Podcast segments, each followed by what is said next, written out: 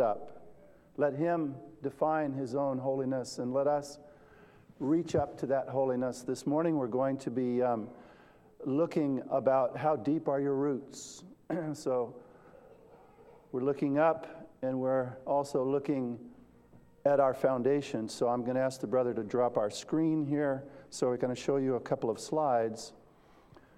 Oh, this um, January 5th, maybe?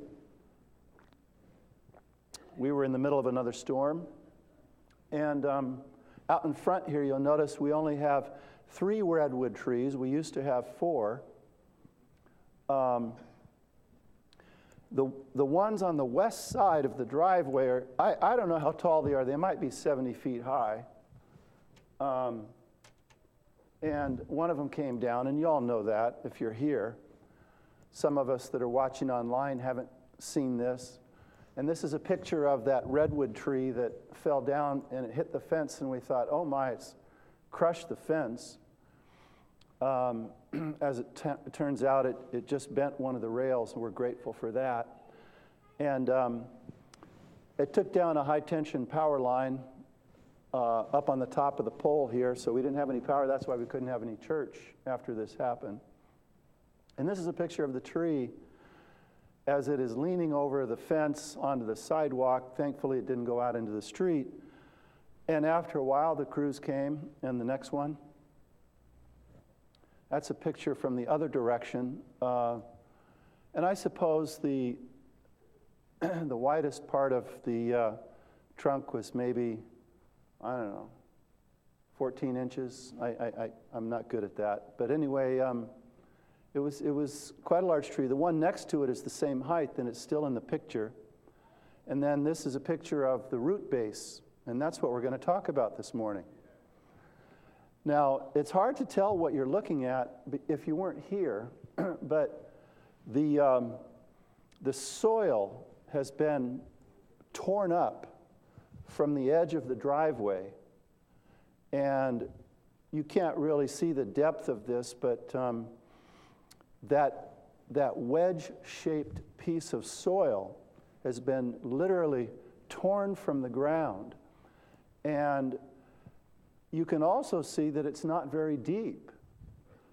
the, the, the, the, the roots of this 70 foot tree only went down 12 inches. There was no root that went down deeper than that. And so, this, this width of soil here is literally about maybe a bit thicker, maybe 13 and three quarters inches, but it's about 12 inches. and all of this is the underside of the root base of that tree. Now, you can see the tree leaning the other way. The wind came from the southeast, which I think is kind of like from over there, if I'm not mistaken. And it, it, it blew this way and, um, and it blew toward the northwest, and that's exactly the direction the tree is, is lying, laying or lying. Somebody that's an English teacher will correct me. And, and that's how it came down. That's how it came down, the direction of the wind. The asphalt parking lot prohibited the growth of the root base um, underneath the asphalt. So it, it pretty much stopped at the curbside out here. It did extend as far as the, the branches go, but I've been told by some arborists that on redwoods, uh, the roots are, are, are really supposed to go out two and a half times the widest branch or the longest branch. In other words, a good root base for a redwood goes out pretty good. They go seek water. so we're going to talk about this tree, and then we'll ask ourselves are we like this tree, or are we like the one that's still standing out there? Or are we like the others on the other side of the driveway? Or are we like some of these oaks that have been here for over 100 years? There's reasons why trees stand up in strong winds and reasons why they don't. Okay. Brother Mike, are you able to get that light? Okay. Thank you, Brother Andy. We'll show that slide again toward the end of our, our thought this morning. I wanted to refer to that tree, and thankfully the brethren came and helped us cut it up. And Brother Danny, has that big log gone? It's not out there anymore. Good things happen when you come to church. So turn in your Bibles to Ephesians chapter 3. And while you're doing that, if you're able to stand, we'll, we'll read this standing in honor to God's word. Ephesians chapter 3. We have two texts this morning one's in Colossians, one's in Ephesians. And we're going to be reading first from Ephesians chapter 3 and begin in the 14th verse.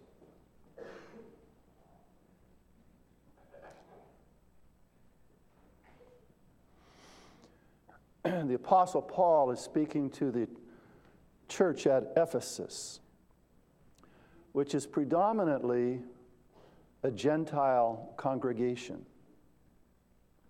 For this cause I bow my knees unto the Father of our Lord Jesus Christ, of whom the whole family in heaven and earth is named. Don't, don't go too fast that you don't pay attention to what's going on here. Look at verse 14. The first thing he does, for this cause. So now we would have to read some of the preceding verses to know what the cause is for which he bows. But we'll just give you a hint. He's talking about asking them to stand fast um, in Christ Jesus because Christ Jesus is the one that breaks down the middle wall of partition between Jew and Gentile. That, that's, that's a theme in the book of Ephesus, that he wants to encourage the Gentiles that they too can be part of the church. And it's for this cause that the apostle bows his knees to the Father of our Lord Jesus Christ, of whom the whole family in heaven and earth is named that he would grant you, according to the riches of his glory, to be strengthened with might by his Spirit in the inner man. That's, that's what he's praying for when he bows, that those that are reading this would be strengthened with his might by his Spirit in their soul. Now, there's a way that there's going to be strengthened, and we're going to read that.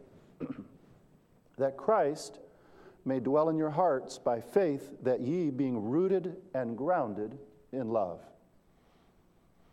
may be able to comprehend with all saints what is the breadth, length, depth, and height, and to know the love of Christ, which passeth knowledge, that ye might be filled with all the fullness of God. Each one of these thoughts we're going to talk about. Now, unto him that is able to do exceeding abundantly, above all that we ask or think, according to the power that worketh in us, unto him be glory in the church by Christ Jesus throughout all ages, world without end. Amen. Father, as we continue, we look to you that you'd bless and help. Let the word lodge in each heart, delivered by the Spirit that God, none of us would go away untouched. That, Father, your convicting power might cause us to be serious about, once again, the condition of our soul. In Jesus' name we pray. Amen. Amen. You may be seated. Thank you.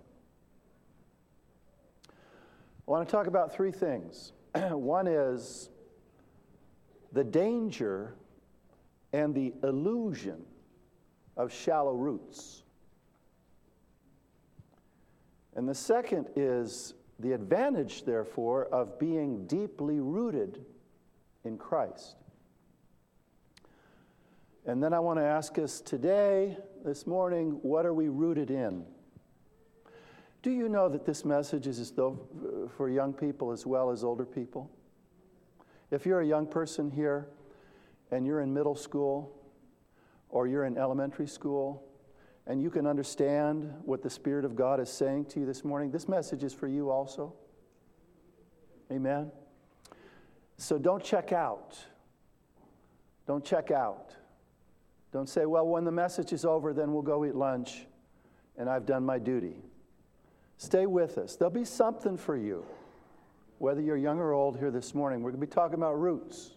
We can relate, right? We saw a picture of a tree with shallow roots, this 70 foot tree. There's a danger in being uh, rooted in a shallow way.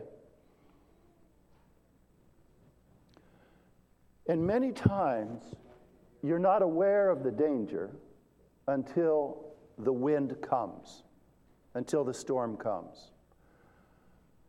You know, when life is easy, I asked somebody one time, a young friend of mine, Do you want to make some money? You want to make some money? I have a job for you.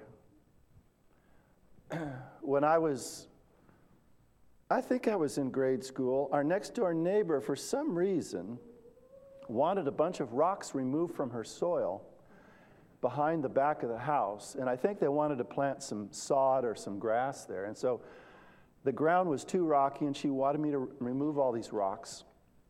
And I think these rocks went to China. Because I started removing these rocks and putting them in a pile, and it never went away. There were just more rocks underneath it.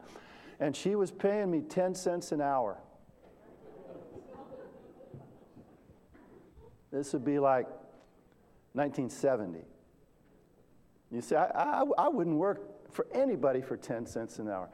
Back in those days, 10 cents a quarter, look, if you saved enough quarters, all you needed was $1.50 and then you could get the next Hardy Boys book. $1.50 would buy a Hardy Boys book. So if you had, if you had five quarters. So if, if you worked for 15 hours, 10 cents an hour, you could get yourself another Hardy Boys book. And somebody says today, brother, I'm still not convinced. I still wouldn't work for 10 cents an hour.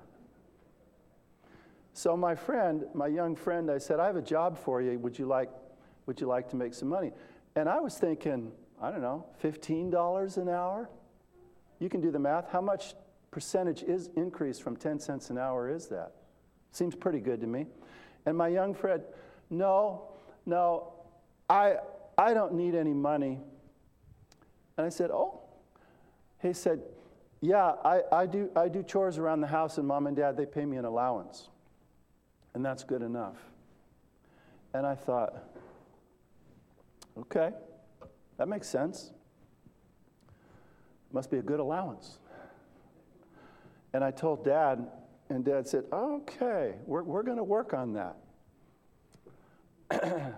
you know, that we would somehow at some point have this desire to work so that we might earn, so that we can pay our own way, right? Those are good things. And those are things that young people learn along the way. But you know what? It reminded me that as many times in many places, especially in this country, young people are well cared for. Now, not every young person is well cared for. Some are. Um, some are in dangerous circumstances, but many that we know, we, we live in good homes, we're well cared for, our needs are provided. There's no trauma, there's no trial, there's no tribulation. When the wind blows, we're in our rooms, we're safe, nothing bad happens, right? And we go on like that as we grow up through our younger years. And then you get to high school. And then you get to high school. And even today in middle school, things change. Things change. I like to say when we, our house backs up to a elementary school, and every so often the bell goes off and the children come out, and, and I've said the first thing they do is they all start yelling because they're happy. And they run out and play, and they're just, you can hear them laughing and yelling and running and everything. And I like to say, I wish the world could be full of kindergartners, right? Because they get along for the most part. And even if they don't get along and they have disputes, they're over in a hurry. And when they run out of class, they all, it doesn't matter where they've come from, what socioeconomic background, where their families came from, they all run out in the play yard and they begin to play. But then what happens is young people grow up, and you get to a certain age where the world begins to become close to you, and peer pressure, and things that start to blow strongly against your tree, like the one that fell down out here. And sooner or later, these winds blow strong enough for young people that your tree now is really in danger of falling. What do you mean by that? Well, whether it's drugs or alcohol or inappropriate behavior, right? Or bullying or whatever confronts young people in school today. And I'll tell you lately, um, it's much more than that. It's much more than that. and young people are now in their own windstorm. And it's going to matter to you how deep the roots of your faith are. Right now, it doesn't matter too much. Why? Because mom and dad are holding you up. Um, when the winds blow, you've got a lot of support. But when that support gets a bit thin and you're on your own at school and these strong winds blow, you're going to remember this message. Because your faith will be shallow rooted. Lord wants all of us to have something more than that. So we don't end up like that 70 foot tree out there on the sidewalk. That tree's gone, it's been cut up, it's, it's, it's being used for something else now, but it's not standing where it used to stand. It's a shallow rooted tree. And people today are in danger with shallow rooted lives. That's the first problem of shallow roots. A shallow faith draws from a shallow experience.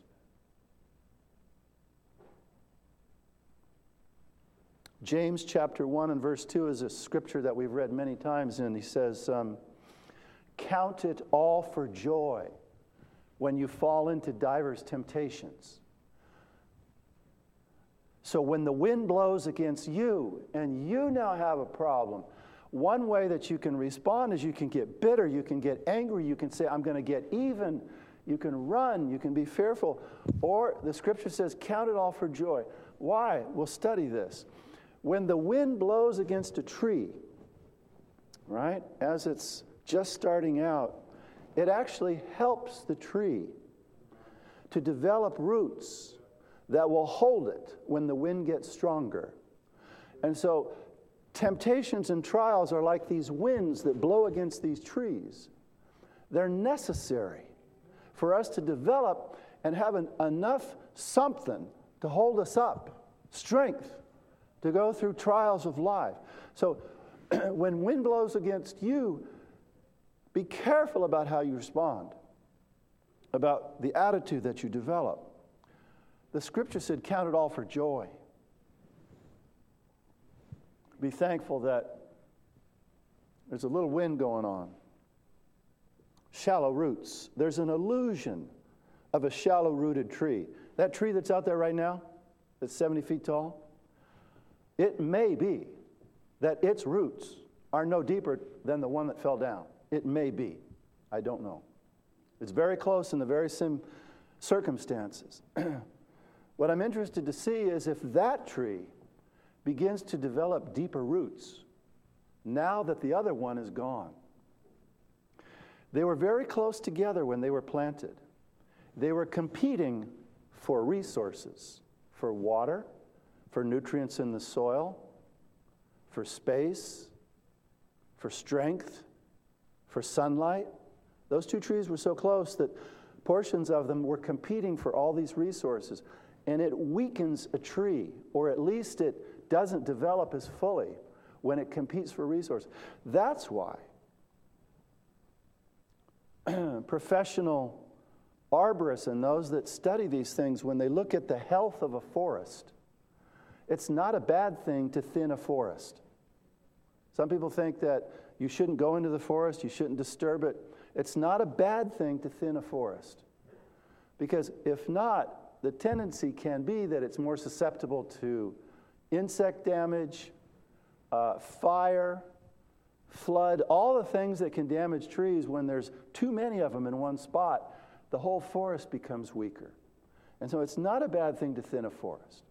So that that which remains doesn't compete as much for resources to become healthy. The same is true for us in our faith.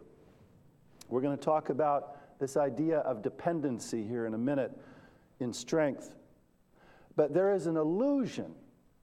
There's an illusion that that 70 foot tree out there, when you look at it from the ground up, it's green, there's no brown branches, it's well formed, it's a beautiful looking tree. The trunk looks big enough in proportion to its height. You might say, that's a nice tree. That tree is safe. That tree, that tree is solid. that tree's not coming down. There's an illusion. Because when we looked at the one that fell and its roots were only this deep, look, think about that. The roots are this deep and the tree is 70 feet high. That much is holding up 70 feet high. It is unbelievable that that much could hold up 70 feet high, including all the storms that we've had over the years. That tree was over 25 years old, somewhere in that neighborhood. And that much is holding up 70 feet.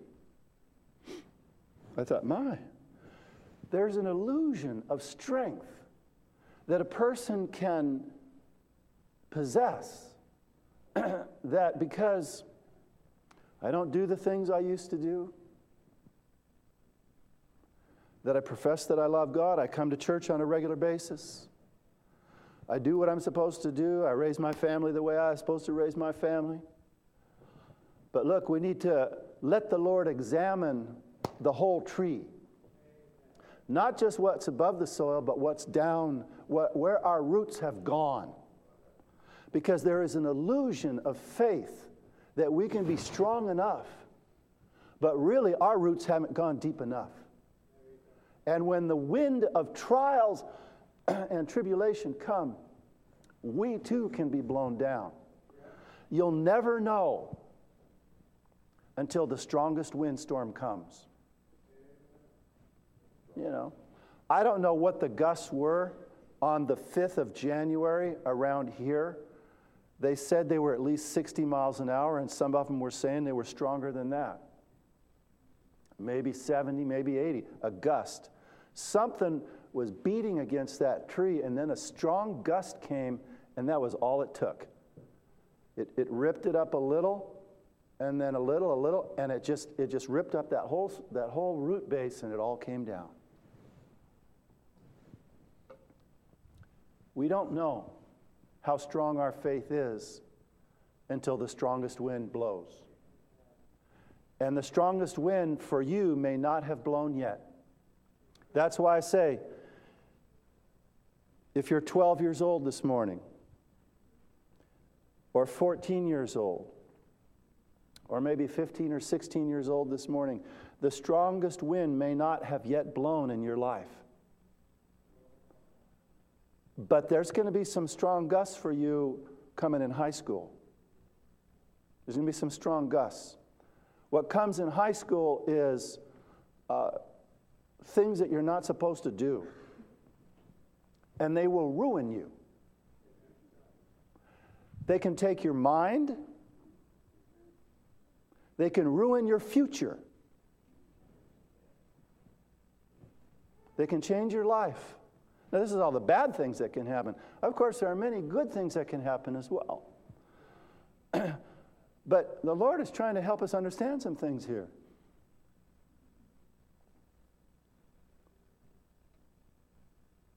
Ephesians chapter 3.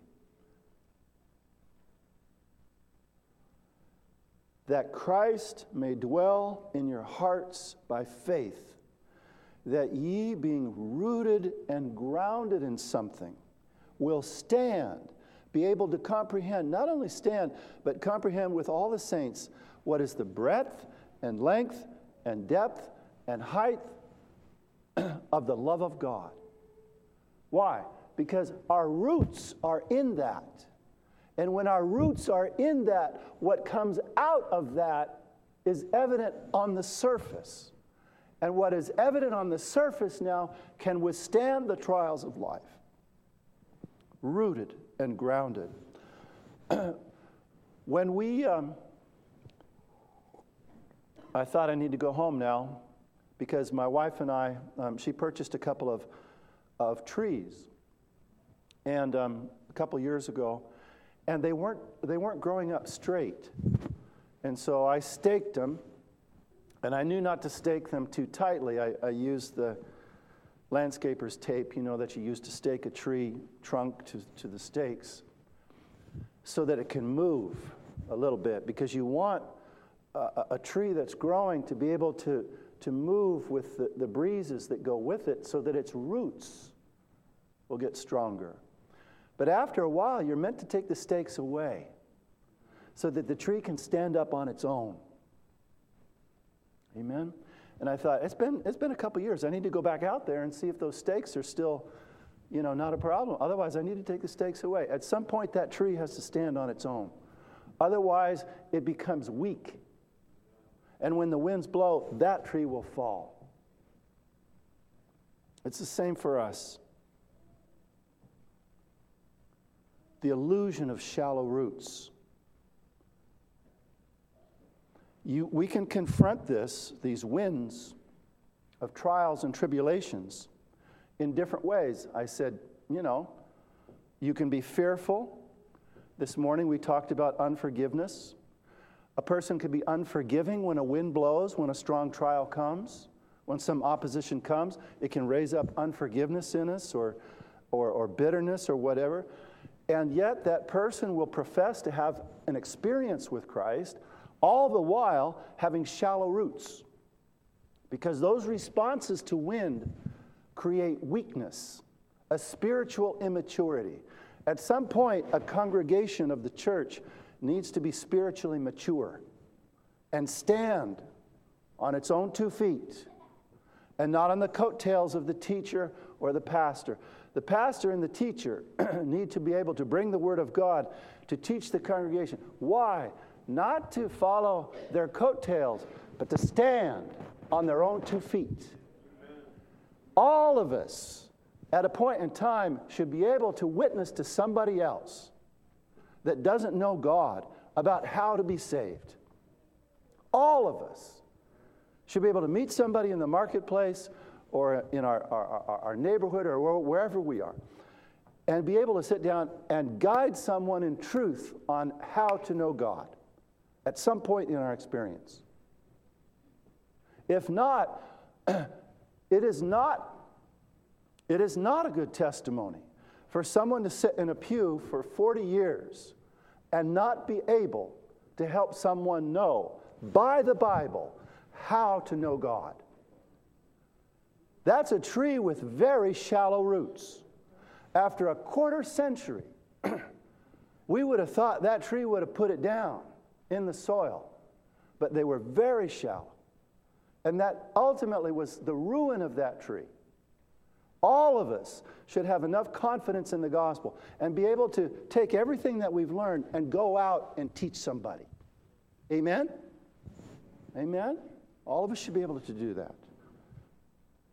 But there is a, a dependency that can arise, and this is the illusion of shallow roots. When it's staked too tightly to mom or dad, or when it too tightly to another saint or another person of faith, and that tree just doesn't, it can't resist the wind, it's, it's not strong enough. A dependency, a dependency on something else to hold us up and we remain shallow rooted. when we should be strong, we're still weak. Trial comes and our roots can't keep us standing. So there is an illusion for a person who professes faith to actually have very shallow roots. that green, that evergreen looks beautiful, but underneath those shallow roots, very difficult to hold up when that storm becomes strong. Okay. Ephesians, uh, let's go keep going back down to what we read earlier from 14. The apostle bows his knees Now we're going to talk about the advantages of being deeply rooted. And he says he wants that those that read and hear this would be strengthened by the might of his spirit in the inner man, in the soul, that Christ would dwell in their hearts by faith because they're rooted and grounded in the love of Christ. And once they're rooted and grounded, then they'd be able to access or tap into good things. There are certain advantages of being deeply rooted. First thing to become deeply rooted is to be willing to sacrifice. If we were to read the earlier chapters in Ephesians and come to this, we would understand that he's also telling this congregation there's going to be sacrifice required of you, but it's necessary in order that you might be deeply rooted in Christ. It must begin with sacrifice. When those trees were planted, I don't know the condition of the soil underneath those roots, but in some parts of this property, we have hard pan. Hard pan is just usually clay that has been compacted and it can get like concrete. You need a jackhammer to break through it, and it's just dirt. And in parts of this property, there's, there's little areas of hard pan, and, and our grass doesn't grow as well, and other things happen. I don't know, but it could be along the driveway there where the soil was graded and perhaps compacted.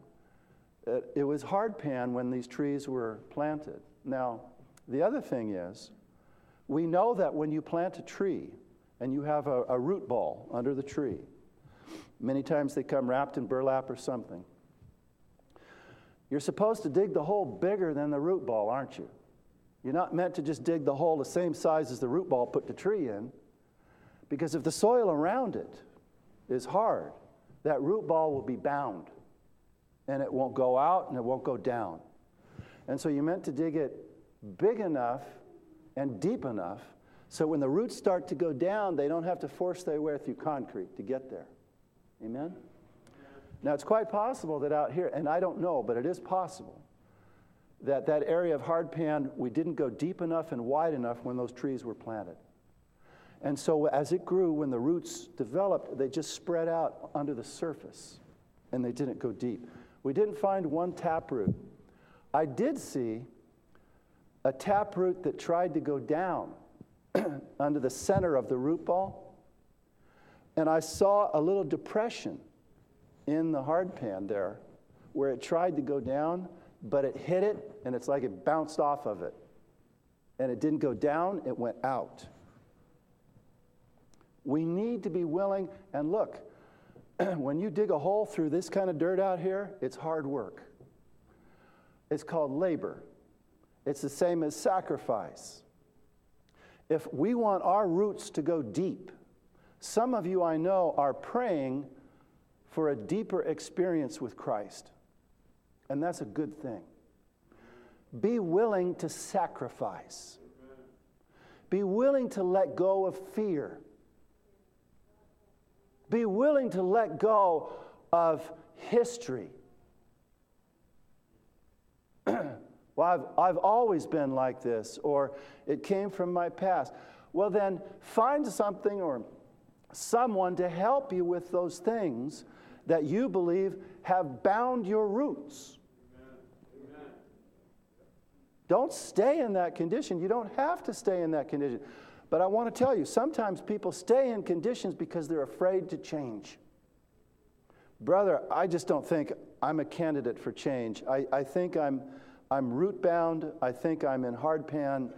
Uh, uh, uh, uh my, my, my, my tree, I, I, I like the way it looks, but my, I feel, I feel like I have shallow roots. you don't have to stay in that position. The Lord has help for that. You don't have to stay like that. But we need to be willing to sacrifice whatever it is is keeping us root bound. A deep experience in Christ will tap into all of those things that will help us when the wind blows against us. A shallow experience in Christ will limit our ability to tap into that which will hold us up when the wind blows strong. We will know how strong our experience is by the depth of root and what it's tapping into. We'll know how strong it is. This isn't hard to figure out. Verse 17 that Christ may dwell in your hearts by faith, that ye being rooted and grounded in love. When we are rooted and grounded in the love of Christ, we begin to comprehend the, the width and the breadth and the depth and the height and the length of God. When we're rooted and grounded in the love of God and the love for God. And we're going to talk about that in a minute. Now I'd like you to go to Colossians chapter 2, because I said we had two texts this morning. So, those are some ideas about the advantages of being deeply rooted in Christ and the illusion of shallow roots. Colossians chapter 2, first 10 verses. It's a similar text, but with a little different twist. For I would that you knew what great conflict I have for you, Paul says of the uh, Colossians, and for them at Laodicea, and for as many as have not seen my face in the flesh, that their hearts might be comforted, being knit together in love. It's the same theme, isn't it, as rooted and grounded in love. And unto all riches of the full assurance, we also saw that in Ephesians. He was talking about fullness.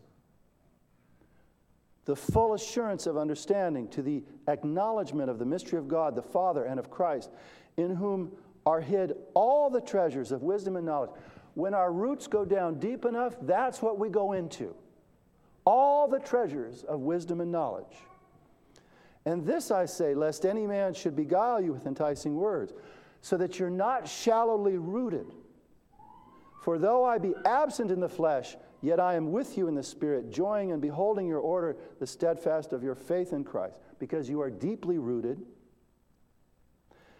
As you have therefore received Christ Jesus our Lord, walk in him, rooted and built up in him, established in the faith. As you have been taught, abounding there, therein in thanksgiving.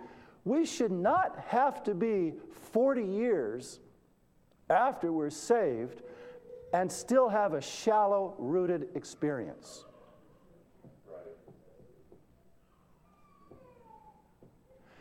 if you're living with a shallow rooted experience, it's not too late to ask God to help you get your roots down deeper. It depends on what your roots are tapping into. If they're trying to tap into the hard pan of life, you'll never get deeper. We're going to talk about that. If you're trying to tap into the wisdom and knowledge and the love of God, your roots will go deeper. Sometimes I think we think we're tapping into Christ, but really what we're doing is we're bouncing off the hard pan of life underneath there, and our roots never go deeper. And that needs to change. Beware lest any man spoil you through philosophy and vain deceit. That produces hard pan, philosophy and vain deceit. After the tradition of men, that produces hard pan. After the rudiments of the world, that produces hard pan. And not after Christ. That produces hard pan. Roots don't go deep in that. For in him dwelleth all the fullness of the Godhead bodily. And then he says, And you are complete in him, which is the head of all principality and power. When our roots go into that which God has designed for us, we begin to enjoy the fullness of God in a way that we didn't enjoy before. That's the design of God, that our, our taproot, our roots, go down into the fullness of God. It creates a fullness in us. Amen. So we really need to get to what are we rooted in? Verse 7 rooted and built up in Him, established in the faith, as you've been taught. That's why I say, if we've been taught something for a long time, we should not have a shallow faith. We need to put it in practice. what is a person rooted in that professes to love God? We're going to get to love. I wrote down here thanksgiving. In these verses that we're reading, go back to Ephesians and read this in Colossians and find thanksgiving in here. A deeply thankful person is a person who understands the peril they have been in and what they were saved from. A deeply thankful person.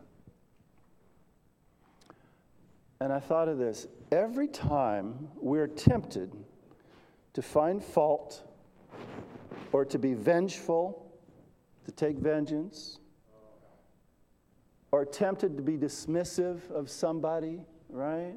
Or, or tempted to be condemning of somebody, or tempted to be unforgiving of somebody. Every time we're tempted for this, that's hard pan. That's hard pan.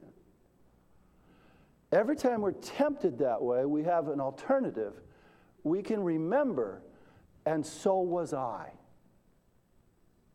and be thankful instead of unforgiving, instead of vengeful, instead of dismissive, instead of all these other things.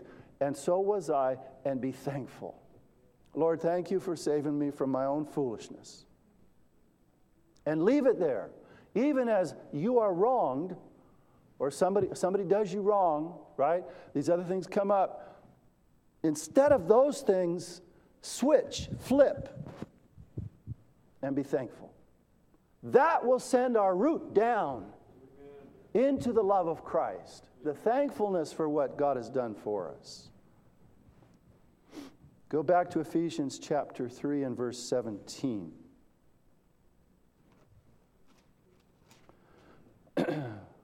now we're talking about what are we rooted in?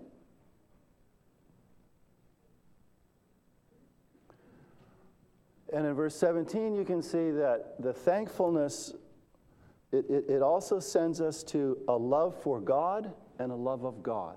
A love for God from us toward heaven, and the love of God from heaven toward us that we might share it with somebody else. This is what a deeply rooted experience does.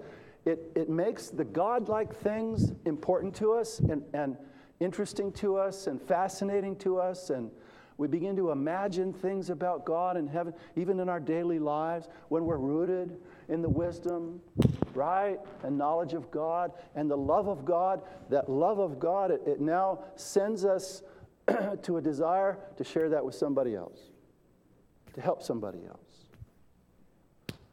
A shallow experience, which is built on the hard pan of life or faith, has very little incentive very little desire to share our experience with anyone else. A church built on hard pan will not witness. A church built on hard pan will not witness the love of God. It will be too afraid of being misunderstood or of peer pressure a deeply rooted church will witness the love of God. Why? Because that's what comes up from below. A deeply rooted church. A church built on, the, on a hard pan faith will not survive the wind of trial and tribulation. And all the while, they'll be green, it'll be 70 feet high, it, will it, it'll, it'll stand in summer and winter. It, it, it'll soak up the rain, and we'll think, oh my goodness, that's a beautiful church. It's built on hardpan faith. And it's not witnessing. A deeply rooted church, there should be no compulsion. There needs to be no message about going out and witnessing faith. Why? Because that root draws it up. It's a natural part of who we are. If we have to be constantly harangued about witnessing and sharing and helping, we, we need to ask ourselves how deep are our roots? My God, help us. Now, the other thing is, strength comes from a deeply rooted life. But I'm asking the question what are we rooted in? There is an experience which can misconstrue, can, can, cannot understand correctly, rooted and grounded. and that experience goes like this We know that roots are really the source of strength of a tree. And this, and this rooted and grounded idea is the source of strength of a Christian. There is this idea that as a Christian, that we need to be rooted and grounded in, um, in everything that will prevent us from being destroyed. Uh, now, I, we read here what he says to be rooted and grounded in, verse 17 the last half of that. That's what he said to be rooted and grounded in.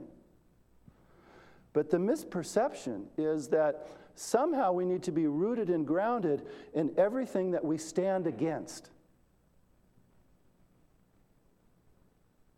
And so, I am rooted and grounded in not being worldly. I am rooted and grounded in that I am not like them or I am not like him. I am rooted and grounded in that. I'm firm in that. and the wind of opposition blows and my tree doesn't fall because I am not like that. I am not like him. I have been saved from that, and so thank, my thankfulness is I am not like that. That's my, that's my thankfulness. I'm not like that. And when I disagree with this or that, I'm rooted and grounded in the knowledge of what I know and what I believe, and it is not that. That's what I'm rooted and grounded in.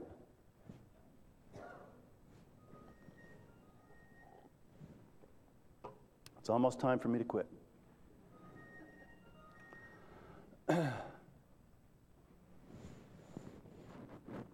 we can be rooted and grounded in what we are not. And not rooted and grounded in what we should be.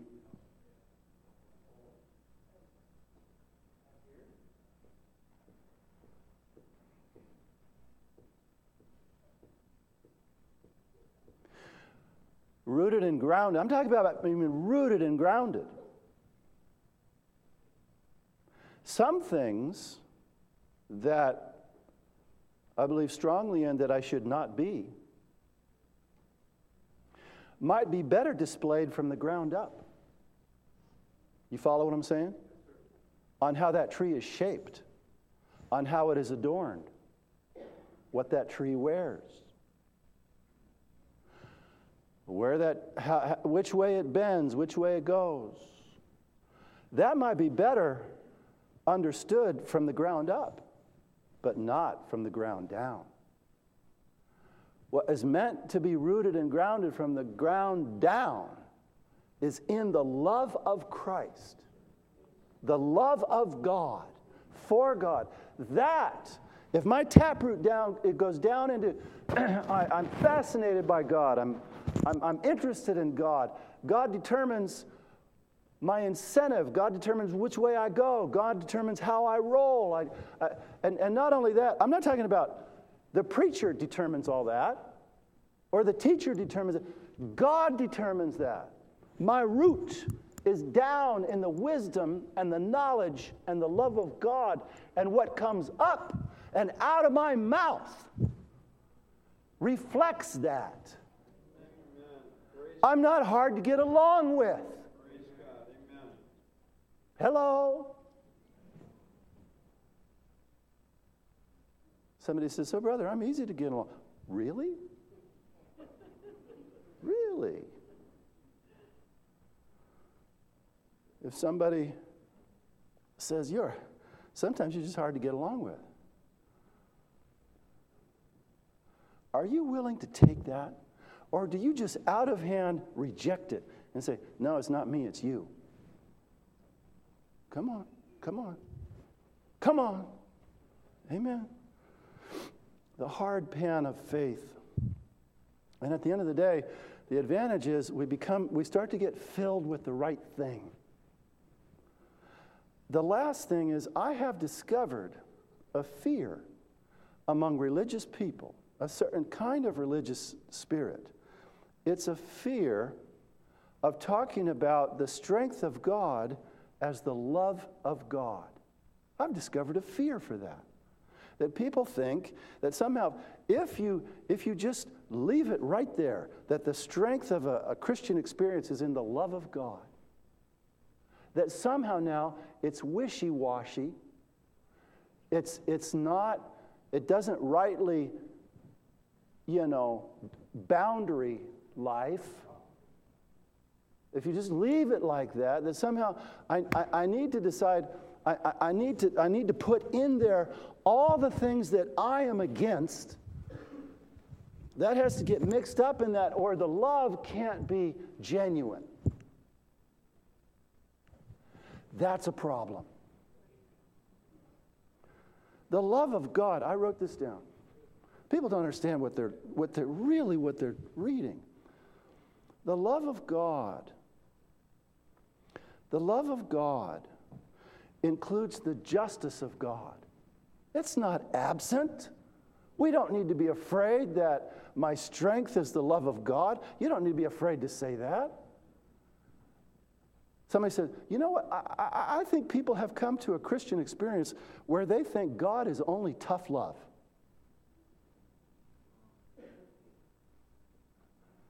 You know? I need to beat on this problem, or, or I'm not being genuine somehow. I'm being syrupy or wishy washy. That's, that's a phrase, by the way, that is not in the gospel. Tough love. It's not there. You won't find it. Just leave it the way it is. That's why we've been studying this. Let, let the text speak for itself. We need to be rooted and grounded in the love for God. If I'm rooted and grounded in all of those things, look, where your treasure is, right? That's where your heart's going to be.